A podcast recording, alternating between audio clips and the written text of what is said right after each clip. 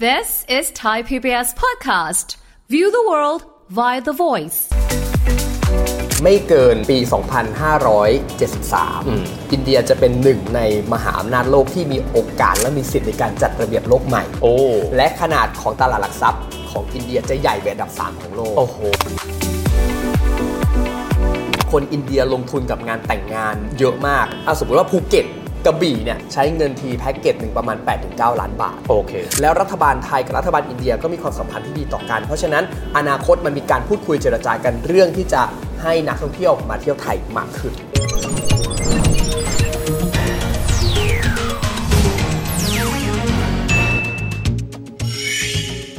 สวัสดีครับ ยินดีต้อนรับเข้าสู่รายการเศรษฐกิจติดบ้านนะครับ วันนี้กับเราสองคนผมวิทย์สิทธิเวคินนะครับ ผมริชาร์ดวัชราทิตครับ วันนี้จะมาคุยถึงเรื่องของประเทศที่เป็นเศรษฐกิจขนาดใหญ่ระดับท็อป 5 ของโลกนะครับ นั่นก็คืออินเดียครับ ต้องยอมรับที่ผ่านมานั้นเนี่ยเศรษฐกิจทางด้านของจีนเอง ถือว่าฟื้นตัวค่อนข้างช้า นอกเหนือไปจากนี้นะครับจากเรื่องของความขัดแย้งภูมิรัฐศาสตร์ระหว่างสหรัฐกับจีนเอง หลายคนมองว่าอินเดียซึ่งมีพลเมืองจำนวนขนาดใหญ่ที่สุดในโลกแล้วนะเวลานี้ แถมยังเป็นประเทศที่ปลอดจากความขัดแย้งหรือว่า conflict free country น่าจะเป็นอีกหนึ่งประเทศนะครับที่ทะยานก้าวขึ้นมาได้อย่างเป็นอย่างดี ในอนาคตอันใกล้นี้ครับริชาร์ดครับ คือต้องบอกงี้ฮะเฮียว่าจริง ๆ แล้วเนี่ยถามว่าเขามีปัญหากับประเทศอื่นไหม จริง ๆ ก็อาจจะมีกับจีนอืมแต่ว่ามันเป็นคอน FLICT แค่ระหว่างเพื่อนบ้านที่รั้วติดกันเหมือนที่เราก็มีคอน FLICT กับประเทศเพื่อนบ้านเหมือนกัน แต่ว่าในกรณีของอินเดียนะถ้าเปรียบเทียบกับระดับโลกนะ อเมริกาเขาก็ไม่ได้ตีกันอืมรัสเซียเขาก็ไม่ได้ตีกัน ยกเว้นแค่จีนที่อาจจะมีกันบ้างนิดหน่อยอืมแต่ว่าสุดท้ายแล้วคือเรื่องของการลงทุนเศรษฐกิจมันก็ต้องเดินหน้าต่อไป ที่ผมบอกอย่างนี้ก็คือว่ามันมีหลายงานวิจัย แล้วก็ตัวเลขทางเศรษฐกิจมันชี้ชัดออกมาเลยว่า อินเดียนี่แหละกำลังจะพังอาจขึ้นมาแทนที่จีน มันอาจจะไม่ได้แทนที่แบบได้ทันทีเหมือนที่เรามองว่าจีนจะแทนสหรัฐ แต่มันมีแกลบค่อยๆหดตัวลงเรื่อยๆประเด็นคืออย่างนี้ครับว่าในช่วงที่เราเจอโควิด จนกระทั่งผ่านพ้นโควิดมา เศรษฐกิจจีน ความหวังเครื่องยนต์ทางเศรษฐกิจที่เราอยากจะให้เขาฟื้นตัวเพื่อมา drive เศรษฐกิจโลกตอนนี้ที่ยุโรปก็จนลงอเมริกาก็ยังไม่ดีขึ้น แต่สุดท้ายจีนใช้วิธีการคือดับเครื่องแล้วก็ปล่อยเบลอนโยบายการกระตุ้นเศรษฐกิจก็ไม่ได้มีเต็มที่ ฉะนั้นจะไปหวังพึ่งเครื่องยนต์ใหญ่อย่างจีนก็คงจะยากอืมที่สำคัญ จีนเนี่ยมีเรื่องของสภาวะเศรษฐกิจที่เราก็เห็นเนาะว่าภาคอสังหาเขาเองเนี่ยก็เริ่มมีปัญหาฟองสบู่และมีการล้มของบริษัทอสังหาล่าสุดเดี๋ยวเอเวอร์แกรนเนี่ยเขาก็มีเรื่องของการที่จะผิดนัดชำระหนี้อีก แล้วไม่รู้ว่าจะมีบริษัทอสังหาอีกกี่เจ้า เพราะว่าอย่าลืมว่าภาคอสังหาเนี่ยคิดเป็น 20%ของ GDP จีน เมื่อเศรษฐกิจจีนมันไม่ค่อยจะสู้ดีนักเนี่ยคนก็ไม่อยากใช้จ่าย คนก็ไม่อยากออกมาเที่ยวนอกประเทศ แล้วความเก๋ของจีนผมพูดอย่างนี้แล้วกัน ในเมื่อไม่อยากให้คนจีนออกนอกประเทศเพราะกลัวเงินจะรั่วไหล ก็ใช้วิธีการสนับสนุนให้คนจีนเที่ยวในประเทศแทน เพราะฉะนั้นตอนแรกที่เราคาดหวังนักท่องเที่ยวจีนจะเดินทางเข้ามาเที่ยวในประเทศไทย ที่จะมาอุ้มเศรษฐกิจไทยในช่วงปลายปีเนี้ยมันก็อาจจะยากสักนิดหนึ่งกับการมาดูที่อินเดีย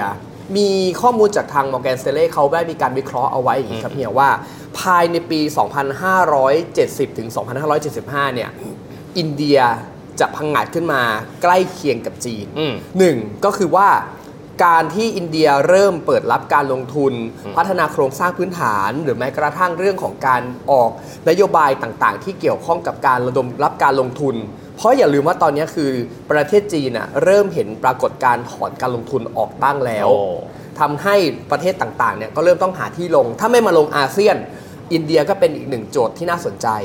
พออินเดียเป็นหนึ่งในเป้าหมายที่น่าสนใจปุ๊บเนี่ยนโยบายของนายนเรนทราโมดีเนี่ยเขาก็มองว่าไหนๆจะมาแล้วอะเราเวลข้ามเดี๋ยวเราปรับแก้กฎหมายเราปรับปรุงโครงสร้างพื้นฐาน เราปรับปรุงเรื่องของระบบการเงิน รวมถึงเรื่องของการสนับสนุนการลงทุนที่เราจะเอื้อสิทธิพิเศษให้กับคนต่างชาติที่เขาจะมาลงทุนก็จะเปิดให้กว้างมากขึ้นด้วยนะครับสำหรับอินเดียเองนะครับหลายท่านจะถามว่าเอ๊ะแล้วถ้าเกิดเราลองเทียบนะครับระดับท็อป 10 ของโลกเลยตอนเนี้ย อันดับเศรษฐกิจโลกเป็นยังไงบ้าง อันดับหนึ่งแน่นอนสหรัฐอเมริกาครับ25%เศรษฐกิจโลก อันดับที่ 2 คือจีนนะครับ อันดับที่ 3 ครับ ตอนนี้ถือว่าปอแปรมากนั่นก็คือญี่ปุ่นนะครับ และพอดีด้วยการที่ญี่ปุ่นเองเนี่ยค่าเงินเขาอ่อนค่าลงไปเยอะทำให้เยอรมัน เพราะว่าเมื่อเปรียบเทียบกันแล้วเศรษฐกิจใกล้เคียงกัน พอเงินยูโรสูงขึ้น ก็เลยกลารว่าเยอรมันขึ้นมาแซงบ้าง เพราะฉะนั้นสองส่วนเนี้ยก้ากึ่งกันแต่ว่าอินเดียเองครับเพิ่งก้าวจากอันดับ 6 และแซงสหราชอาณาจักรมาอยู่เป็นอันดับที่ 5 เป็นที่เรียบร้อยแล้ว หลายคนมองว่า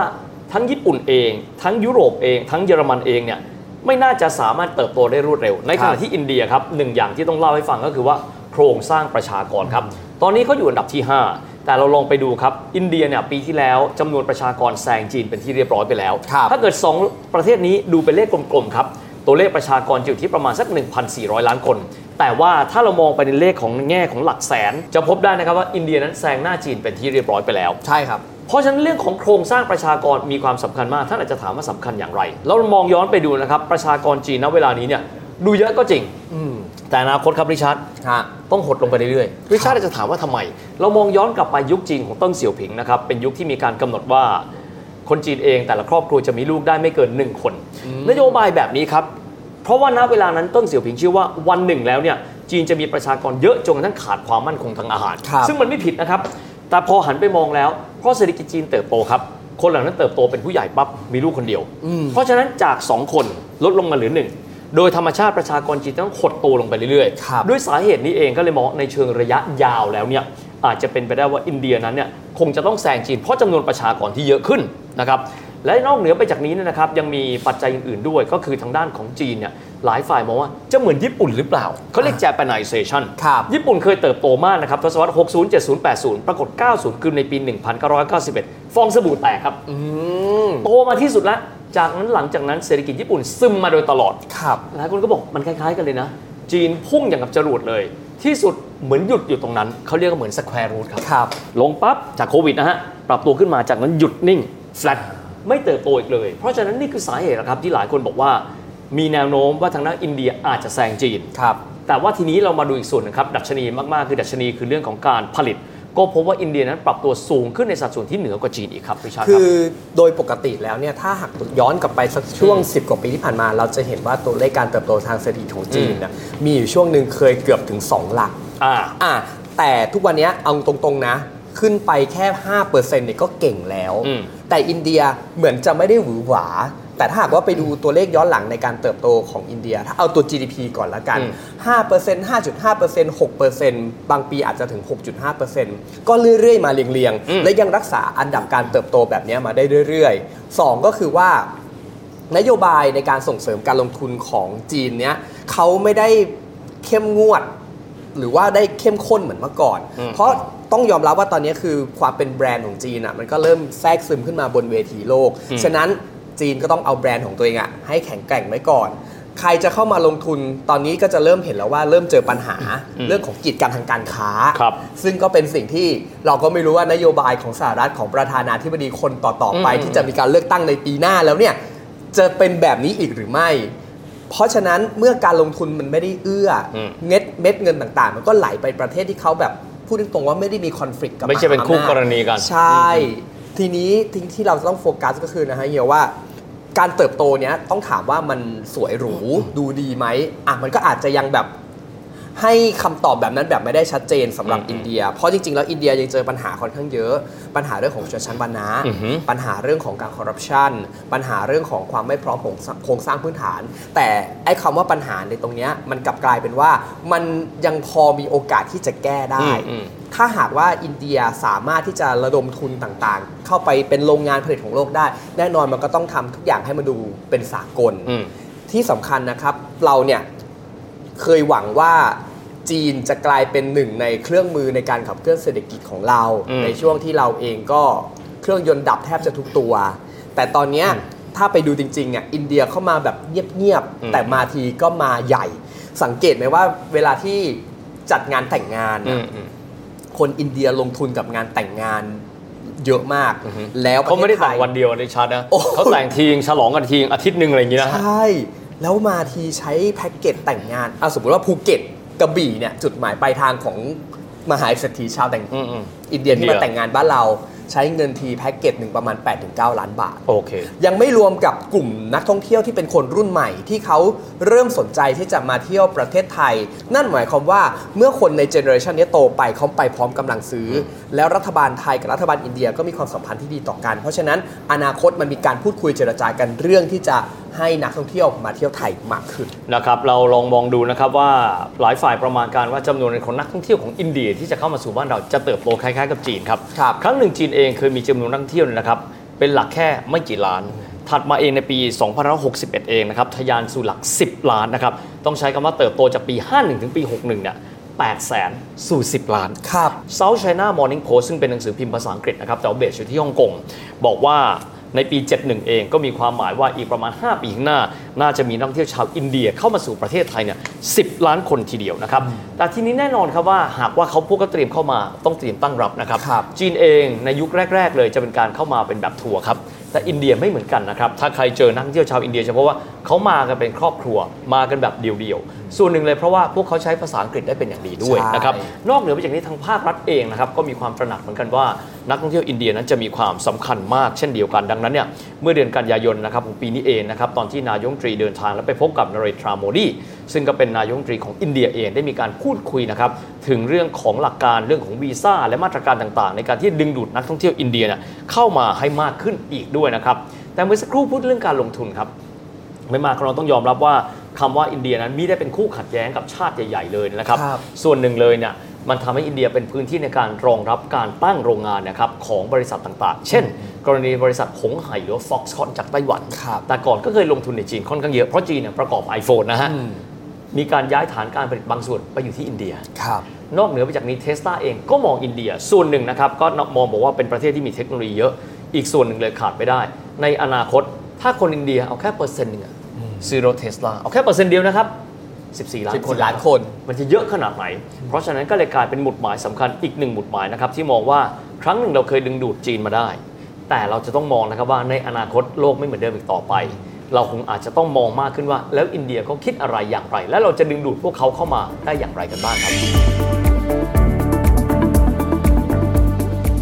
อีกไม่เกิน ปีอื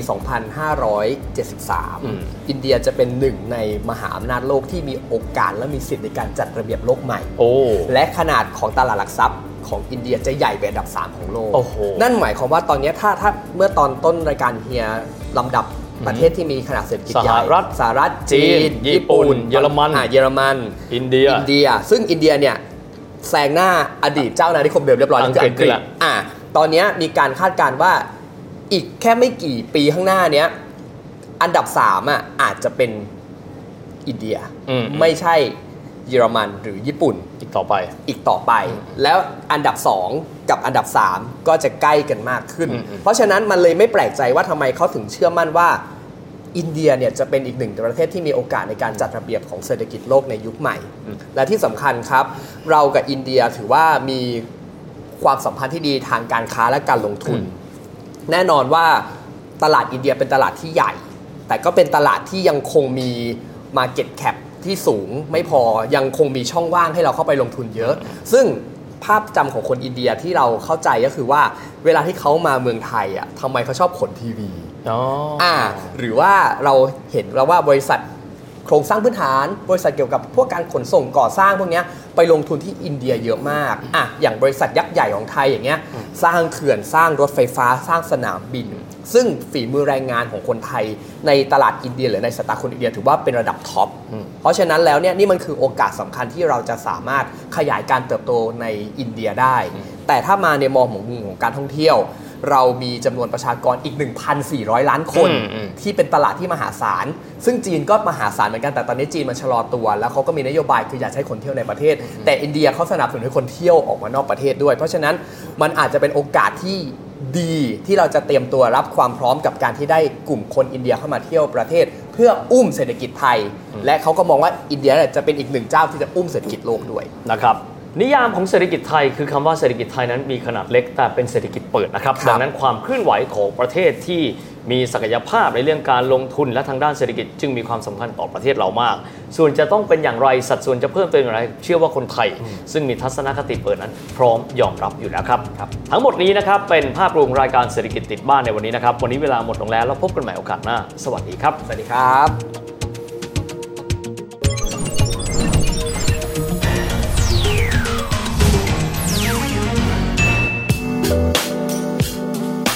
ติดตามรายการทางเว็บไซต์และแอปพลิเคชันของไทย PBS Podcast